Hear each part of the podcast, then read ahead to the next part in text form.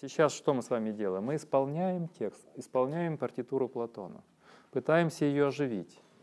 Вот те силы, те линии рассуждений, которые есть в диалоге, мы их вытаскиваем из текста и пытаемся тут э, обсуждать. Это и есть э, дело нас, наше как э, интерпретаторов текста, как людей, которые обсуждают текст. А еще один важный, я так настраиваю вас на еще, один, еще одно занятие. А, я говорил это в прошлом году по поводу диалога Евтифрон. Мы читали диалог Евтифрон в прошлом году, есть запись, а, что такая работа совместная с текстом дает вам представление о своеобразную модель работы с философскими текстами вообще. У нас здесь большая группа. Более эффективно это делать в маленьких группах, чтобы участники группы больше и больше говорили, больше чувствовали свой голос, больше проговаривали. Поскольку вас сегодня много, поэтому вы можете отдельные реплики, отдельные какие-то тезисы. Желательно, чтобы вы говорили больше меня. Так вот, у нас нет сейчас здесь в аудитории этой, этой возможности, но зато вы видите и чувствуете, как это читать такой текст, что с ним нужно делать, как его нужно анализировать. Мы разыгрываем эту модель работы с любым текстом философским, оригинальным. Это очень важное знание. Мы не просто здесь с вами э, вот, проводим такой вот экшен, а учимся читать. И когда вы возьмете в руки другие диалоги а, или другие философские тексты, у вас будет в памяти наш сегодняшний семинар, совместное чтение, вы будете знать, как это делается. И может быть, найдете своих э, друзей, близких или э, э, сродных вам по духу людей, а, закроете их вместе с вами в какой-то комнате, в каком-то, может быть, уголке сада, и будете с ними делать то же, что сейчас мы делаем здесь. Продолжая тем самым работу мышления, продолжая вот это исполнение философской мысли. Мы с вами исполняем философские мысли сейчас – Сократ хочет объяснить э, э, Алкивиаду, что политика — это знание. То, чего нет у наших современных политиков. Для нас политика — это тех, техне, это менеджмент. Я подберу знатоков, экспертов, и эксперты решат. А я должен вдохновлять, объединять, быть символом нации и так далее. А Платон говорит, нам символ нации не подходит. Э, политика — это знание. Это знание связано с соединением многообразия в целостность, понимание того, как можно соединить много направлений в одной целостной жизни сообщества. Совсем поняла, почему Аристотель считает, что вы сказали, что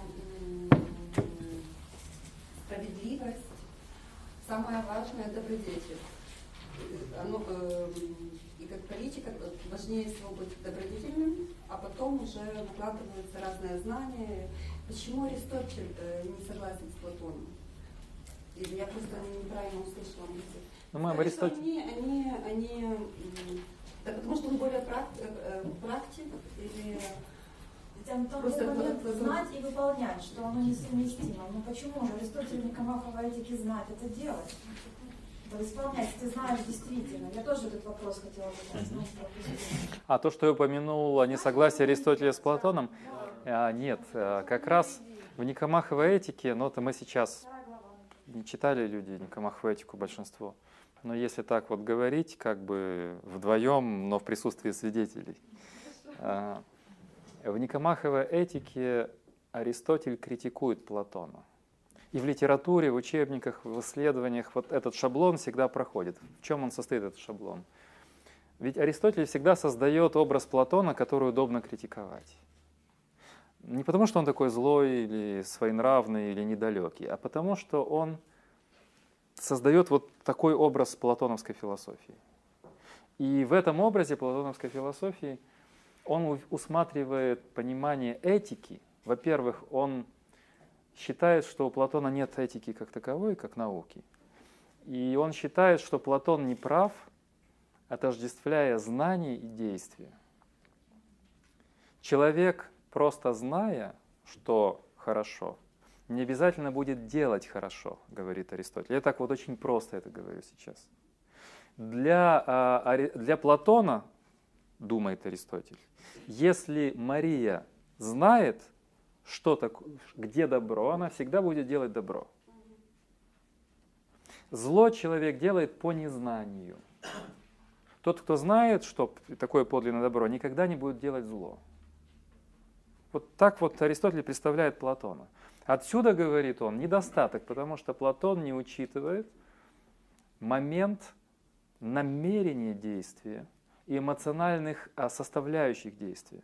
Поэтому Аристотель изобретает слово про айресис, которое Ханна Арента в двухтомнике потом обыгрывает. Про айресис как а, намерение, цель, направленность действия, как то, что связано с желанием делать добро. Одно дело, что я знаю, в чем добро, а другое дело, я хочу делать добро. И связь между знаю и хочу не прямая, не необходимая. Не говорю сейчас страшные вещи. Условно говоря, аморальный человек может прекрасно знать, в чем моральность поступков прекрасно знать, что есть справедливость. При этом он может поступать прямо противоположным образом. По Платону это невозможно. По Аристотелю это чаще всего так и происходит. Ну, может, справедливо приземляет.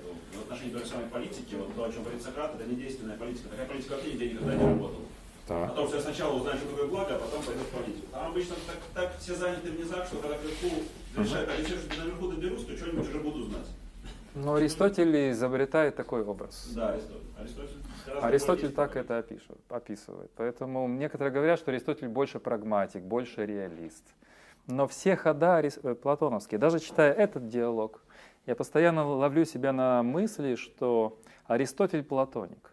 Он берет все эти схемы, все эти примеры, только по-разному их расписывает. Он всегда вот все, Платон полностью присутствует, Никомаховой этики в политике, в других трактатах.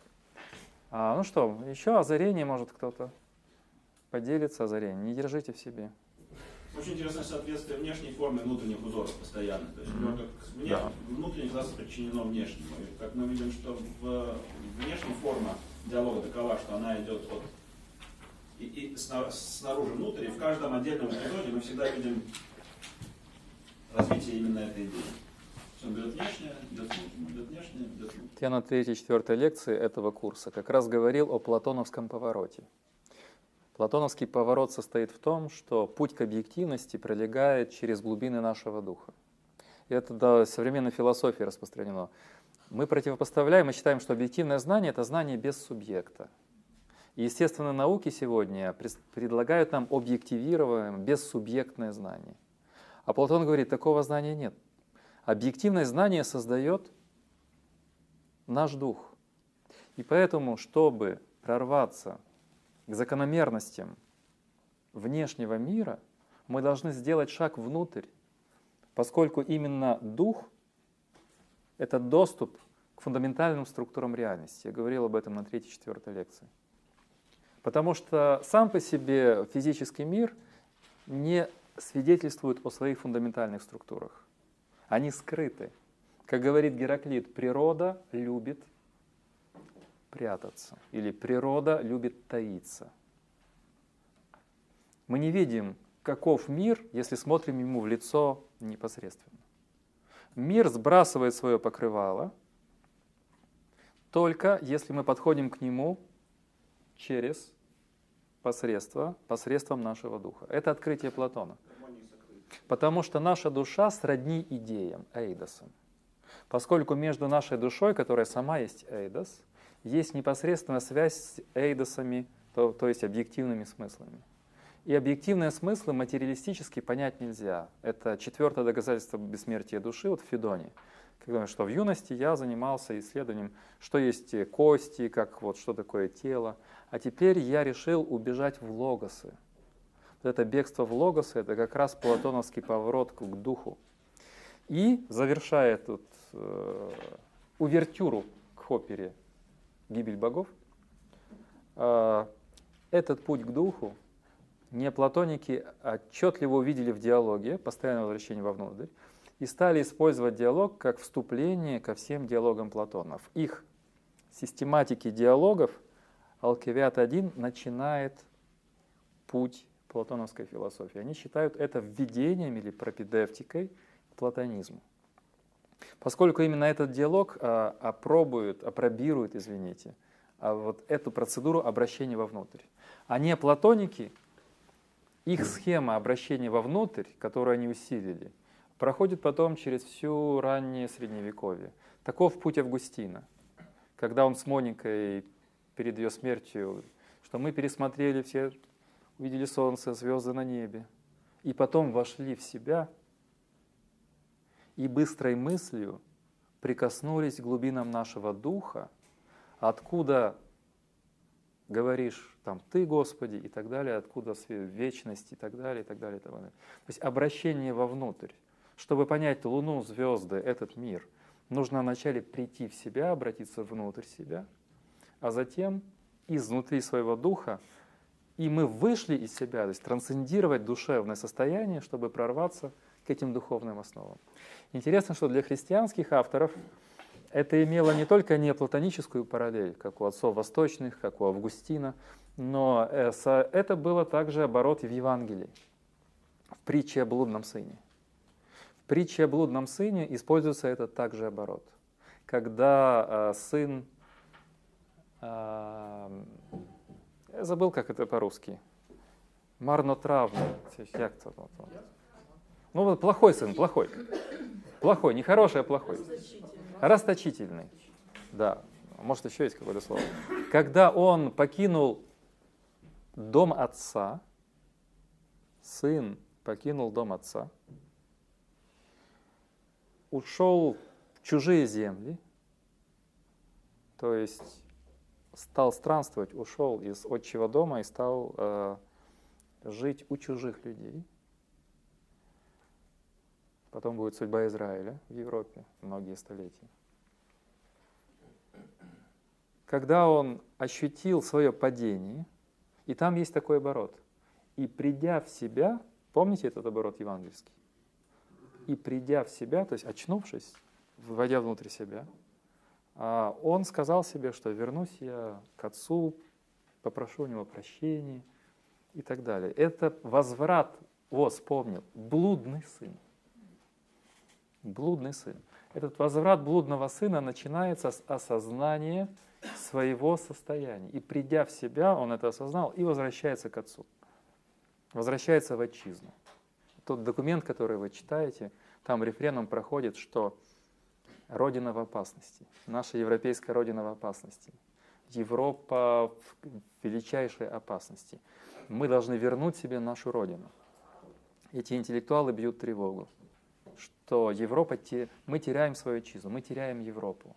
Поэтому ее нужно спасать, и все к нам присоединяйтесь. Ну что ж, двигаемся дальше. Вот этот путь внутрь мы сейчас особо обозначили. Обращение внутрь себя, которое проходит через весь э, этот диалог. То есть постоянно извне вовнутрь. Э, мы остановились на важном моменте. На каком? Кто нам подскажет?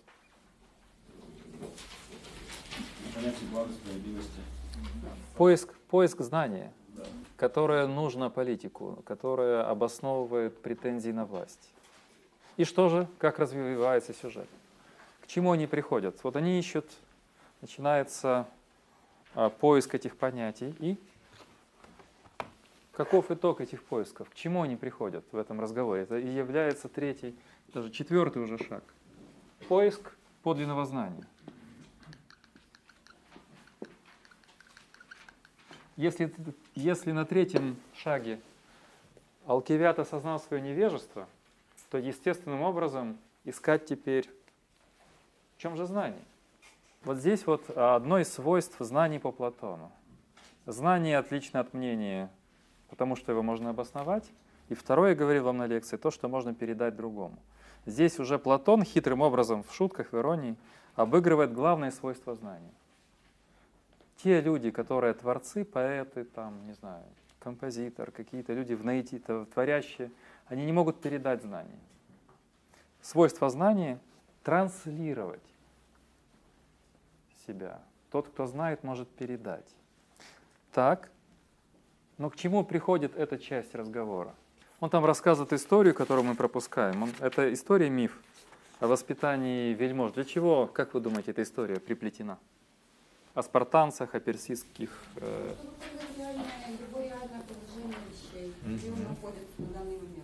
Находится в мире. Да. Да, да, да. Отлично. Да. Они там дальше разбирают, что есть человек. А это позже. Это позже чуть-чуть. Угу. А, потому что перед этим Алкиват говорит, что зачем чему-то учиться, если э, э, политики ничего не знают, они невежественные. И когда он говорит, что им отличает Сократ, э, что э, если, например, спартанцы и персы, они имеют хорошее воспитание, они богаты, то единственная надежда Эллина – это э, могут быть лишь прилежание и мудрость.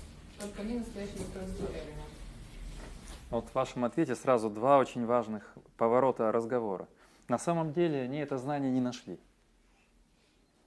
Потому что Сократ сломал все э, схемы рассуждения Алкивиада. Так или нет? Он запутал, запудрил ему, полностью его сбил с пути. И Алкивиад тогда, как любой молодой человек, сказал, слушай, а зачем мне это вообще нужно? Все это так сложно. Или, Ты знаешь, вот посмотри, разве политики вокруг меня, они знают что-то? Мне не обязательно знать, чтобы управлять. Вот этот вот как раз сюжет. И тогда Платон использует не аргумент, это часто платоновский эм, поворот. Аргумент исчерпан, тогда вводится миф. Он говорит, а ты не хочешь ничего знать? Тогда ты должен понимать, что у тебя претензии ничтожные, у тебя шансов мало. Потому что вот этих спартанцев, этих персидских э, наследников престола натаскивают с детства. Они обучаются – там, не знаю, к царям никого не подпускают, э, охраняют женщин спартанских, чтобы царей родить. А с персами вообще ужас. Он создает такую картину, если бы я говорил своим студентам университета Шевченко, говорит, вот вы не хотите, а, да зачем, и так поставят зачет, экзамен. Он сказал, а вот, а вот студенты Гарварда, а вот студенты Оксфорда, вы, вы что, хотите в этом мире что-то создавать? Вы смотрите, какой контекст. Вот если бы я был Платоном, так бы примерно написано. Хотя это не возымело бы никакого воздействия, но ход тот же. Ход тот же. Он это делает, чтобы Кират сам столкнулся на своих противоречиях. Да. Да, и что же? И пришли к тому, что справедливость возможно через самопознание. Да. Да, а и приходите к Дельфу, познай себя. Вот это и есть, вот от этого мифа, от этого рассказов Сократа, в сложной ситуации. И сам Сократ завершает эту свою речь 124 би. «Послушай же, милый, меня и того, что начертано в Дельфах. Познай самого себя, как у Соловьева. Нет, мой милый, э, послушай меня и дельфийской надписи, познай самого себя, а также что нам приходится, э, что нам придется иметь дело как раз с этими противниками. Угу. Все же не с теми, о которых ты думаешь, э, и что мы возьмем верх над ними только при большом старании и с помощью искусства. Вот, вот еще одно из вот техны, здесь вот один из моментов техны. А вот дальше Алкивиад говорит, интересно, что Соловьев перевел. А вы смотрите за текстами Шейман Топштейн, пожалуйста. Алкивиад что отвечает? Если же у тебя не будет ни того, ни другого, то не будешь ты и знаменит между эллинами и варварами. Чего, мне кажется, ты желаешь так страстно, как никто другой ничего другого не желает. Алкивиад что отвечает? Алкивиад. Но какую же тут надо приложить работу, София? Можешь ты объяснить? Э, ведь совсем похоже на то, что ты сказал правду. Еще раз до этого. Но в чем? Да, это важно. Э, но какую же тут надо приложить заботу, Сократ? Можешь ты объяснить? Угу. Это совсем похоже на то, что ты сказал правду. Вот, вот это ключевое слово, от которого начинается разговор. Эпимелея. Это слово, которое здесь употребляется которое Соловьев переводит как забота. Вот что нужно, проявить заботу о себе. К чему и призывает надпись в Дельфах. Знай себя, это значит заботься о себе. Проявляй заботу о себе самом. А, этот перевод, который у большинства, прилежание. Очень неудачный ход Шейман Топштейн. Прилежание – это что-то со школьного словаря первоклассников. чем Алкивиад иногда Сократом занимается. Что-что? Таких диалогов. По диалогу. У меня вообще четвертая тема получается. А что у вас? В чем же должно состоять мое старание? А это у вас что? Это вот третий перевод. Надо будет посмотреть, кто это. Старание. Карпов. Карпов. О, это еще старый перевод. Старание. Опять-таки, какой из этих переводов на- наиболее близок А сейчас будем думать. Вот сейчас мы вошли в лабораторию греческого оригинала и трех версий. Видите, как, почему хорошо, когда много переводов? Вот пока это еще будущее украинского платоноведения. У нас очень мало переводов на украинский, они в единственном экземпляре. И их переводили в основном филологи. Почему я вам не давал? Филолог, который больше думает о красоте слога и пока еще не думает о философских смыслах. Приятно диалог читать как литературное произведение, например, Федон или Государство. Но литература – это первый шаг. Даже здесь мы видим, на русский язык Платона переводит уже 300 лет, с велимудрого Платона еще. Но при этом переводы 20 века, а Соловьев это конец 19 века, забота, прилежание или старание. И если речь идет о том, что здесь речь идет о заботе о себе, то прилежание о себе уже не употребляется. Видно, что неудачно избранный оборот, его нельзя в конструкцию употреблять. Стараться о себе тоже неудачный оборот. Как можно стараться о себе? Удели внимание на современный, скорее нужно перевести. Или иметь труд. Удели внимание себе, или иметь труд. Трудиться над собой, работать над собой. Да. Хороший вариант. Когда мы говорим о а, природе русского языка, работать над собой. В чем же должна состоять моя работа над собой? Действительно, это логично. Да. Ну, Так можно говорить. В чем же моя работа? Но слово работа нас пугает. Студенты не будут читать этот диалог. Саморазвивайся. Но в литературу и в переводах забота о себе вошла, потому что здесь греческое слово говорит об элементе терапии, о элементе исцеления. Когда забочусь о себе, идет параллель с телом Алкивиада прекрасным юношеским. А атлет заботится о своем теле. Он не работает над своим телом. И работает тоже. Работает тоже, конечно. Но вот забота о своем, забота о себе. Забота о своем теле. А здесь забота о своем духе. Забота немного менее пассивна, чем работа. Хотя, знаете, слова похожи. Работа, забота. Ну, конечно. Но сейчас я просто э, это привел для того, чтобы, оказывается, у нас три разных перевода, чтобы вы видели... А как по-украински перевести? Турбота про себе. Раз, ще версія. Піклування про себе. Це турбота, піклування. Піклуватися про себе. І ще варіанти.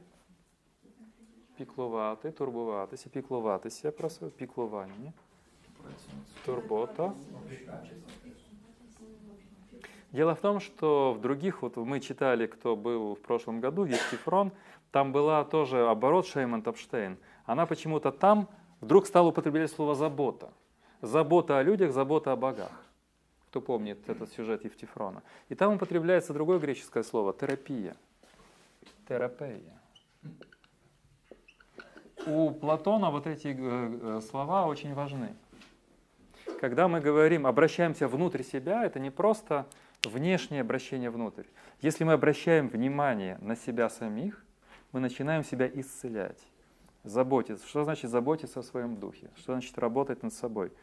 Никто до Платона так не мыслит. И большинство наших современников так не мыслят. Что нужно работать над собой. Что самое главное занятие наше в этом мире заниматься своим духом. В этом платоновский поворот, платоновская революция. Зачем собой заниматься? Ну, понятно, там зал люди ходят, фитнес, а духом как заниматься? И вот с этого момента начинается пятый, пятый, э, пятая часть разговора, когда как раз Сократ пытается объяснить, что же это за забота. И она связана с какими важными понятиями? Давайте предварим наш анализ. Что есть человек? О чем, чему уделять внимание в нашей заботе? Когда мы говорим об э, эпимелее, сразу встает вопрос, на что направлена эта забота? кто такие эти мы, которые должны заботиться о себе. И тогда возникает сразу какие три понятия? На что направлено? Душа, тело и целое, холос, состоящий из духа и тела. И Сократ как бы по рубрикам. Три. Душа, тело и то, что составлено из духа и тела. Целое из духа и тела. И что? Каков, какова логика разбора этих альтернатив? Что важнее, Что настоящий человек это душа. Да, что ответ на вопрос, что человек душа. Но как он подводит к этому? Есть, есть, есть еще, еще так, пожалуйста. Сократ говорит о том, что душа, она управляет телом, то есть пользуется им, а вместе они управлять не могут. Так поэтому управляет душа, То есть речь идет о том, кто архонт, потому что там употребляется по-гречески глагол, связанный с архе. А по латыни мы где принцип человека? Что? Принцип. То, что главенствует. Что главенствует? Он спрашивает, что главенствует и что управляет. Потому что там русский перевод управляет. Значит, что является главным? Тело почему не является главным здесь, в этом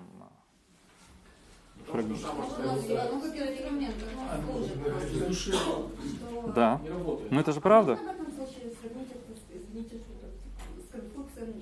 Я, меня не интересует пример Конфуция, но мне сейчас просто... пришла Не пугайтесь интересоваться Конфуцием. Когда он э, медитировал, сидел как бабочка и не мог потом отличить себя от бабочки. То есть, что я имею в виду, что я, настоящий я, это не, не- не это тело, даже не этот разум. Мгм. Или, например, как у, у Гёте Фауст э, с этим он, вот это тоже параллель. Э, не знаю. Ну, хорошее, вот порождаем параллели. Это мы включаем мышление и сравнение. Это очень важно всегда. А в данном случае он хочет сказать, что тело само по себе не может собой владеть. У тела нет ресурсов для самоуправления. Но опять же, если говорить о современной биологии или вообще естественной науке, это неприемлемый аргумент. А что, непонятно, что, дух управляет? Что значит дух? Непонятно, но это логика мышления Платона. Итак, тело не управляет, а вариант целое из тела и души принимается или отвергается? Почему? На каком основании? Тавтология, имеет. Ну, а само собой оно не может управляться. Да, а в тексте что? Так. Так же? Процитируйте, пожалуйста. А, у вас все записано. Сократ даже вопрос ставит. Да. Не может быть, телом управляет то и другое. Назовите, пожалуйста, пагинацию, если у вас есть. А нету, да, на полях? Есть, есть, есть. Ну, 130 э, Б. 130Б ищем. Мгм. До этого, пожалуйста, до того, как э, процитируем, посмотрите 129А. Нашли все в тексте. Вооружились маркерами. И 128А, чтобы в тексте расставить акцент. Сократ говорит, скажи же, что означает прилежно заботиться о себе. Вот как Шейман Тамштейн вышла из сложной ситуации. 128 А. 128а. Прилежно заботиться. А в греческом тексте тот же глагол, один, нету двух слов. Это она выходит из ситуации. Хорошо, что же значит заботиться о себе? А что у нас говорит Соловьев? Что значит заниматься собой? О, Чего доброго мы можем, э, чего доброго мы можем и ошибиться иной раз, воображая, что занимаемся собой, когда мы вовсе этим не занимаемся. то есть заниматься собой. А тут, видите, прилежно заботиться. Сейчас мы вернемся. Мгм. А тут третий вариант Карпова. Хорошо, что же значит заботиться о себе? Э, Как бы нам по незаботливости о себе иногда, забывшись, не решить, будто заботимся? Когда же это делает человек? Когда ли он заботится о себе, когда старается, старается о своем? То есть, Вот это о своем, это постоянно а, а, ауто, то есть самость, то, что по-английски self, по-немецки selbst. Это благодаря Платону появились эти обороты. Самость – Это рождение Запада, это изобретение Платона. Я, личность, самость. Мы открываем в себе нашу самость, self, обращаем на нее внимание. Это пришло через греческие обороты, посредством греческих оборотов. 128а, теперь 129а. Что же, Сократ говорит, можем ли мы знать, какое искусство нас улучшает, техно опять, если не знаем, что мы такое? Алкивиант, нет, не можем. Легко ли познать самого себя? Или наоборот, это трудно и доступно не всякому? То есть трудно познать самого себя. Сократ чуть ниже. Но, Алкивиат, легко ли это или нет, с нами происходит следующее. Познав самих себя, мы одновременно познаем заботу, в которой нуждаемся. А без такого познания мы никогда этого не поймем. То есть только зная себя, мы поймем, что же с собой делать, что нам больше всего нужно. Читаем дальше. Истинно так, Сократ. Послушай же, каким образом могли бы мы отыскать самое само? То есть корень самости. Что говорит нам Владимир Сергеевич Соловьев? Здесь интересно, здесь, э, ну, с, с, чего, с чего мы начинаем? С Сократа. Э, Сократ, вот что я тебе скажу. Э, как бы нам найти самое само? Потому что тогда мы скоро бы нашли, что такое мы сами. Находясь же не в неведении относительно первого, мы не в состоянии найти и второе. Алкивиад, правильно ты говоришь, Сократ? Погоди немножко ради Зевса. С кем ты теперь разговариваешь? Не со мной ли? И дальше там идет э, сюжет, связанный с тем, что же такое я. И после этого, смотрите, какой идет логический поворот. Вы себе это рисуете, соберите все силы. Такого, как сегодня, больше никогда не произойдет. Самое главное событие в наших жизнях происходит именно сегодня. А завтра уже будет спад интеллектуальный, эмоциональный. Мы сейчас достигли пика нашей интеллектуальной жизни. Что-что? Пика, да. Мы пришли к самому главному. По крайней мере, события дня. События дня. Так вот, после сюжета, когда Сократ несколько раз, видите, 128а, 129а, возвращает тему, что знать себя связано с ответом на вопрос, какую же заботу нужно проявлять, как заботиться. После этого начинается шахматная партия в том, что такое это самость. И тогда вводится сюжет э, душа, тело и составленное из души и тела. Видите? Как бы подводит этот сюжет. Например, 129Е. Э, Значит, человек это нечто отличное от своего собственного тела. Похоже, что да, но что такое человек? Еще ниже 130а. Сократ. Душа, тело и целое, состоящие из того и другого. Предполагается набор альтернатив. И после этого начинается исключение. Что душа и тело не может управлять самой собой, так? И дальше никоим образом не могут управлять, оба вместе не могут управлять. Вот это вот оба вместе, это же теорема Геделя о неполноте, по сути, в первом своем проявлении. Ну, вы еще тут... Что не может самое себя управлять и себя же самого. Нужно некоторые... Может так. Так вы хотите, чтобы мы совсем пика достигли интеллектуально? Я, я уже ползу рано, рано пикать. Хорошо, убыстряем. Но пока оставим Гёд, Гёделя в стороне. Алкивиад, это верно, Сократ. Но если ни тело, ни целое, состоящее из тела и души, не есть человек, остается, думаю я, либо считать его ничем, то есть человека, либо, если он все же является чем-то, заключить, что человек это душа. Смотрите, это прообразы будущих острых аргументов, контраргументов. Здесь фактически математика. Есть э, варианты, или 1, 2, 3, но это отбрасывается, это отбрасывается, остается это. Если это отвергнуть, тогда мы вообще ничто. Мы или ничто, или душа. Человек — это душа. Вот очень такая жесткая структура. И вот дальше, Ди, я заканчиваю, будем дальше обсуждать. Сократ. Перед, э, перед этим было сказано, что прежде всего надо рассмотреть самое само. Теперь же вместо самого самого, как такового, мы рассматриваем каждую самость, что она собой представляет. Нашли? И, быть может, этого нам будет довольно. Мы ведь отметили, что в нас нет ничего главнее души. Вот этот принцип. Или... Разумеется, нет. Значит, говорит Сократ, правильным будет считать, что когда мы общаемся друг с другом и пользуемся при этом речью в тексте логос, эта душа говорит с душой.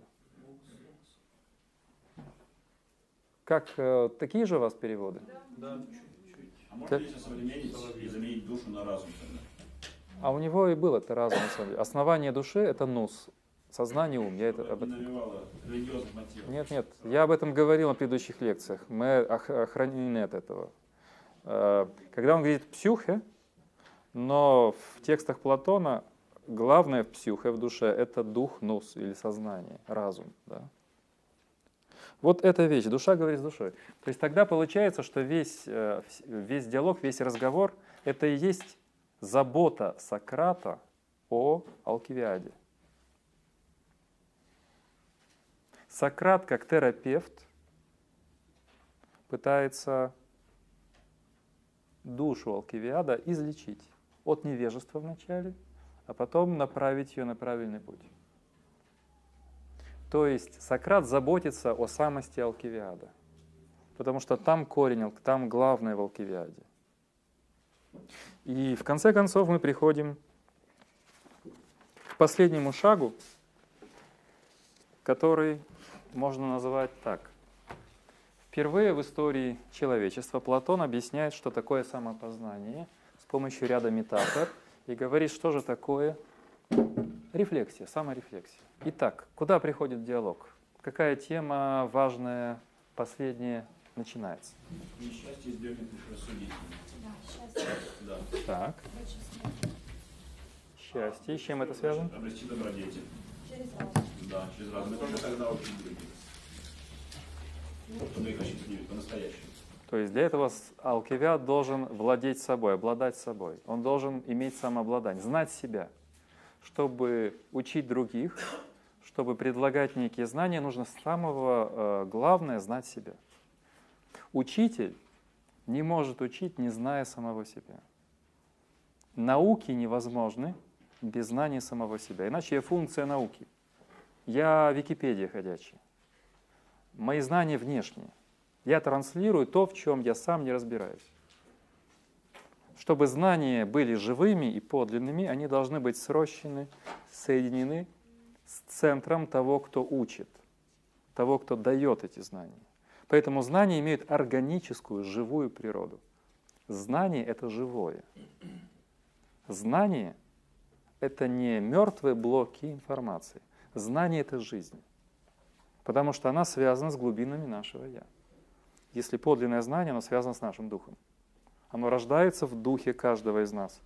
И оно может оживить других, может зажечь других, если оно воспламеняется на самих, если оно живое в нас самих.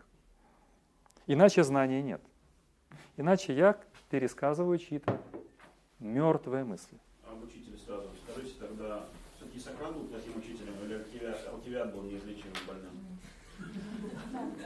Да, закончил предавал всех налево, направо, уехал туда, там продал, там продал. Что такое обвинение, что это?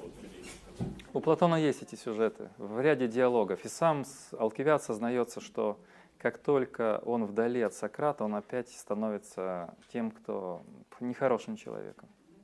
Это зависимость ученика от учителя. Я на, это фиак, э, ап- апокрифический диалог об этом говорит. Я в прошлом году цитировал фиак или теак. Он говорит, что когда я вижу Сократа, нахожусь с ним в одной комнате, а еще лучше, когда я держу его за руку, прикасаюсь к его телу, я становлюсь лучше. И когда я ухожу, когда далеко от меня, я его не вижу, я опять э, срываюсь и становлюсь плохим. То есть это очень разная вещь. Это сила ученика. Ученик может без учителя потом. Или есть ученики, которые привязаны и не могут без постоянной поддержки и помощи учителя. Например, как вот психоаналитик, он все время сопровождает своего пациента. Пациент нуждается в психоаналитике. Давайте спроецируем это на психоаналитику. Из сократовских разговоров психоаналитика и родилась. Это значит, что Алкивиад такой пациент, который все время нуждается в психоаналитике. И как только он не может на прием прийти, не может в кабинет найти своего психоаналитика, у него начинаются те же проблемы. Хроник. Хронический. Но. Ну, не всегда, но это очень длительный период, правда? Это иногда может быть годами, правда? То есть это очень длительный процесс. Кто-то не доживет до процесса исцеления. Да, или я, или осел, или, или шах, как там было сказано. Ну, Но Сократ проверить тут. Он сам создал эти отношения. А вот теперь мы начинаем обвинять Сократа. То есть, э, но не всех, а Платона он создал так независимо. Перешел границы э, пациент, э, точнее, господи, грубо говоря, терапевт-пациент. Ну вот теперь границы. наконец пошли обвинения в адрес Сократа. Что-что? Апология Сократа, что относитесь? А, Ну, не, нет времени. Дома разберемся с апологией. Сейчас мы выходим на важный... Возникает э, метафора самопознания. Сократ говорит, каким же образом мы все это яснее познаем? Ведь познав это, мы, очевидно, познаем себя самих, но во имя богов постигли ли мы значение прекрасной дельфийской надписи? Возникает этот вопрос. И вот после этого Алкивиад говорит, что он не понимает, о чем идет речь. И возникает метафора зеркала. Вот это типичный платоновский ход. Чтобы знать себя, это я, это мое самопознание. Я должен увидеть себя как бы со стороны, посмотреть на себя. Чтобы познать себя, я должен посмотреть на себя. Алкиот говорит, я не понял, что ты хочешь сказать. Тогда он приводит пример зрения, да? Видящий должен видеть свое отражение в лучшей части глаза, зрачок. Вот зрачок на намек на лучшую часть души. Лучшая часть души – это разум. Как зрачок – лучшая часть глаза. Да? И благо... Или зеркало. Вы говорите часть, значит, душа составная. Да, он говорит о частях души очень часто. Части души. Это целое учение Платона. Зеркало, которое позволяет мне видеть себя. Если метафора зрения понятна, я вижу себя в глазах другого человека или в зеркале, то как работает эта аналогия на мышлении? Последний вопрос, который нам стоит разобрать. Каким должно быть то зеркало, в котором мы увидим свой дух? Свое лицо мы видим в зеркале. А в каком зеркале мы видим свой дух? Другие глаза. Ясный блеск божества. Ясный блеск божества — это вот тот метафору, которую использует. А Здесь применим вопрос, как в терапевтической группе всегда находится зеркало, 100%. Это же другой глаз. Ну это да, Всегда.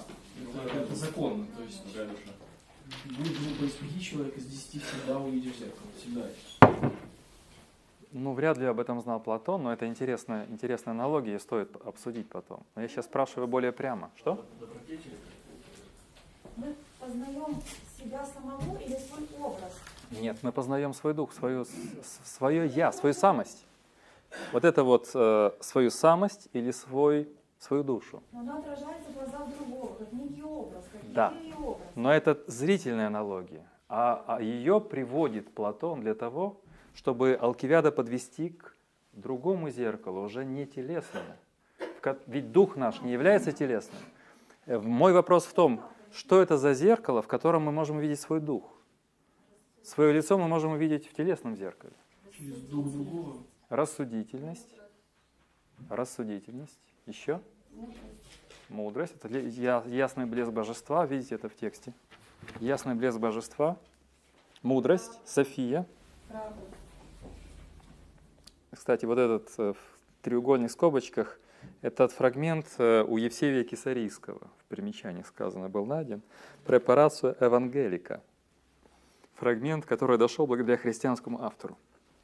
Отсюда этот... А? О речи, о важности речи, он пользуется речью, чтобы говорить с душой. Это и есть то самое зеркало. Совершенно верно. Ну да, здесь, в принципе, Сократ дает же. Так, и что это? Ну давайте подхватывать. Да, и что это? То есть в логосах мы можем видеть свой дух. Что это значит? Учимся концентрированно долго мыслить. Вы уже устали. Соберите последние силы для того, чтобы совершить последний бросок. В логосах дух видит сам себя. Что это значит? Вообще это называется раз отождествление, посмотрение себя со стороны, подойти себе в третью позицию. Ну это понятно. Так же, как и в зрении. Это, но это, это, это наоборот сложнее. И это немножко далеко от мысли Платона. Мы уже сказали, что в речах, в логосах мы видим свой дух. Но что это значит? В процессе самопознания человек получает новое знание о себе, которое дает ему инсайты. Он себя как бы познает, он расширяет знание. Это божественное знание и есть по Платону умение обращаться с эйдосами, умение обращаться с тем, что дух может найти как вечные, неизменные, стабильные, прозрачные, светоносные структуры. Это и есть задача философии. Он хочет сказать, что философия дает нам нас самих. Философское мышление открывает наш дух. Там же проводится аналогия, э, сравнение, оно вскользь идет, вот именно, что это лучшая часть души, это божественная часть. Божественная. То есть это получается такой хаб, который соединяет душу с божественным. А божественное это и есть эйдосы, поскольку он понимает эйдосы как части божественной структуры, объективного мирового смысла. И в этом смысле мы видим в эйдосах отражение своей души, потому что она световидна, она сродни эйдосам. Только познавая, вот Федоне этот сюжет хорошо описан. Начало Федона, что когда душа отвлекается от чувственности и сосредотачивается на том, что неизменно и вечно, она познает подобное ей, сродни то, что сродни ей. Душа видит себя в зеркале эйдосов, в зеркале философского знания, в зеркале того, что называют диалектикой, работой с логосами. Знать о себе можно с помощью логосов. Психотерапевты тоже работают с логосами, но они более приземлены. Логосы как разговоры, как речи. А для Платона, для, для Платона эти логосы еще вне нас существуют, они объективны. Мы смотримся в то, что никогда не изменно, всегда вечно. Получается, отражение. Не только мы можем логосы найти вовне, потому что они содержатся в душе, но и душу свою мы ищем через внешнее, посмотреть Совершенно логосы, те самые, которые у нас есть. Потому что наша часть души эмоционально изменчива, но чтобы эту изменчивость преодолеть и узнать себя, ту божественную часть в нас, мы должны быть направлены на божественное вне нас, то есть на мир идей, на то, что для Платона объективно, неизменно. А Федон был написан раньше, чем Чирича? Федон позже, Федон более зрелый диалог. Там говорится о том, что отключить чувственное восприятие. Ну, совершенно верно, потому что идеи не чувственные. Идеи даются только с помощью мышления. Получается, что только в сознании мы даны самим себе, включая сознание, работу с логосами, работу с идеями крайне важное наблюдение, что потому что часто платонизм относится, как я сейчас вот во мне начну что-то искать, самые эйдосы, и от этого стану мудрее. Да, сначала нужно душу найти. И там увидим это соответствие. Да, а потом уже через такую рекурсию постоянную, да, начинать да. развитие. Так а логосы это общий знаменатель между моей душой и познанием. Логосы, э, вот тут как речи переведено, но логосы это образы идей. Вот в Федоне, когда намечается бегство в Лого, и он говорит, что мы не можем видеть идеи, моя душа убегает, чтобы увидеть э, истину бытия, как он там, русский перевод. А, но поскольку наше зрение души не привыкло видеть прямо, то мы должны видеть эдесы в неких отражениях. И отражение в тексте подается как логосы – Логосы как отражение эйдосов, логосы как отражение идей. То есть в речах философских отражается объективная истина. Но сами философские речи сами не являются эйдосами. Они, скажем, ток, по которым проходят, или линии, по которым эйдосы проходят. И потом у отцов церкви, сейчас я не буду усложнять, но вот у Максима Исповедника, вот такого продвинутого неоплатонизма христианского – и будут эти сочетания, логос и эйдосов. Этот переход некая аксиома, которую полагает Платон, он не доказывает, да? Нет. Это он это показывает в ситуациях разговоров, в ситуациях диалогов. Мы можем что-то знать только разыгрывая ситуации беседы философской. Философская беседа открывает нам нас самих. Вне философии мы себя... Видите, здесь такой аристократический налет. Философия — это единственный ключ или путь человека к своему «я». Вне философии нет моего «я». Вне философии я не стану для себя понятным и видимым. Это роль философии. Философия дарует человеку его самого. Философия дает ему его подлинное «я». Поэтому философия так жизненно важна по Платону. Поэтому она терапия души.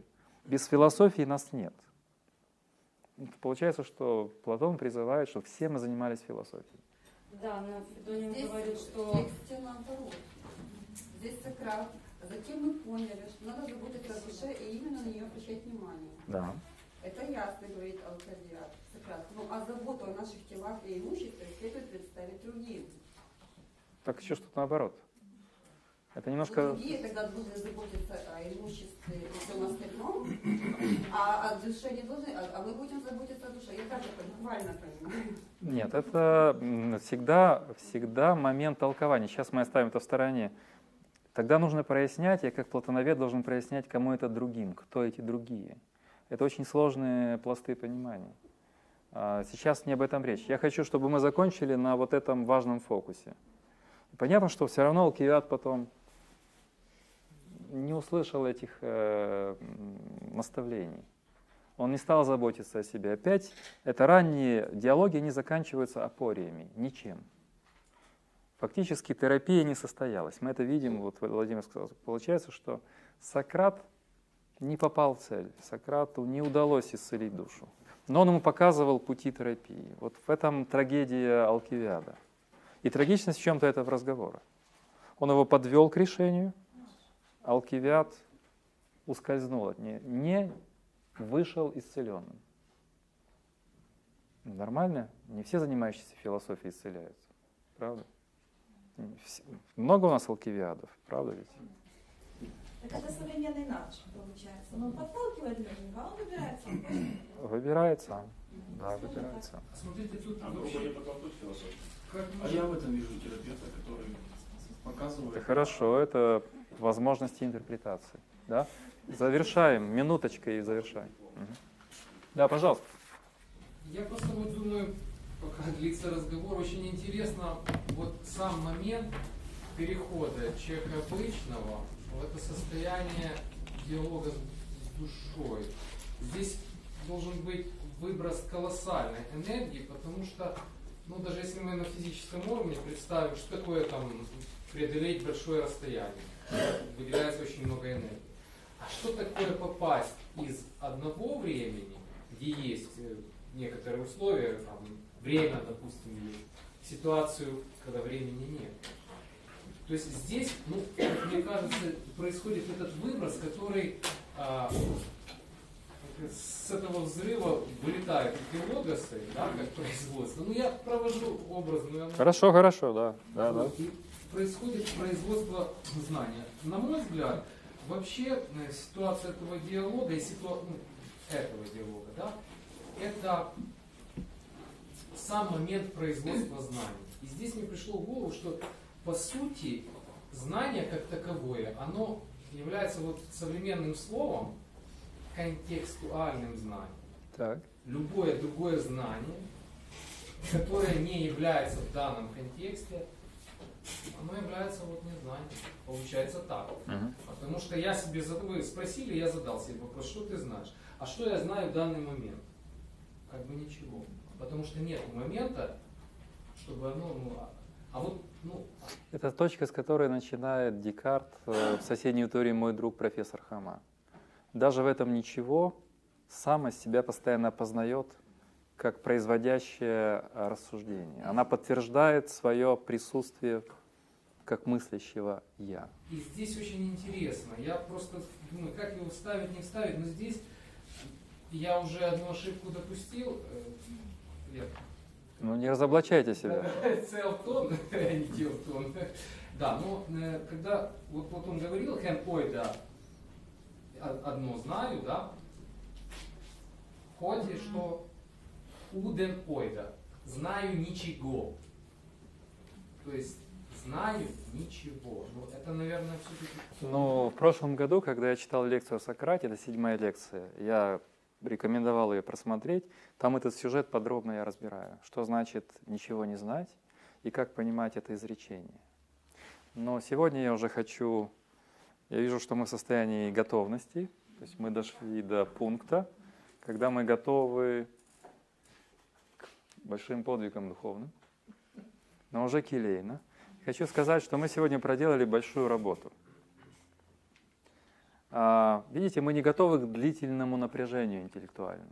Почувствовали вы это? Кто-то почувствовал, кто-то нет. Но не всем было просто. Вот в идеале так мысль должна работать 7-8 часов интенсивного мышления. Хотя бы в два дня, хотя бы в три дня. А когда мы работаем так со смыслами, с текстами, ведем такие диалоги, в нас включается что-то, чего раньше мы не чувствовали себе. Вы видите, как порождаются эти понимания, разные нюансы. И те, кто читал диалог до этого, я уверен, увидели много новых нюансов. Если бы мы этот диалог обсуждали еще через год, вы бы и была частью другая аудитория, вы бы увидели, как будут меняться акценты, к чему. Результат может быть совершенно другим. Но пока достаточно и того, что мы сделали. Это был живой опыт совместного чтения, как одна из частей обучения философии. Поэтому на сегодня достаточно.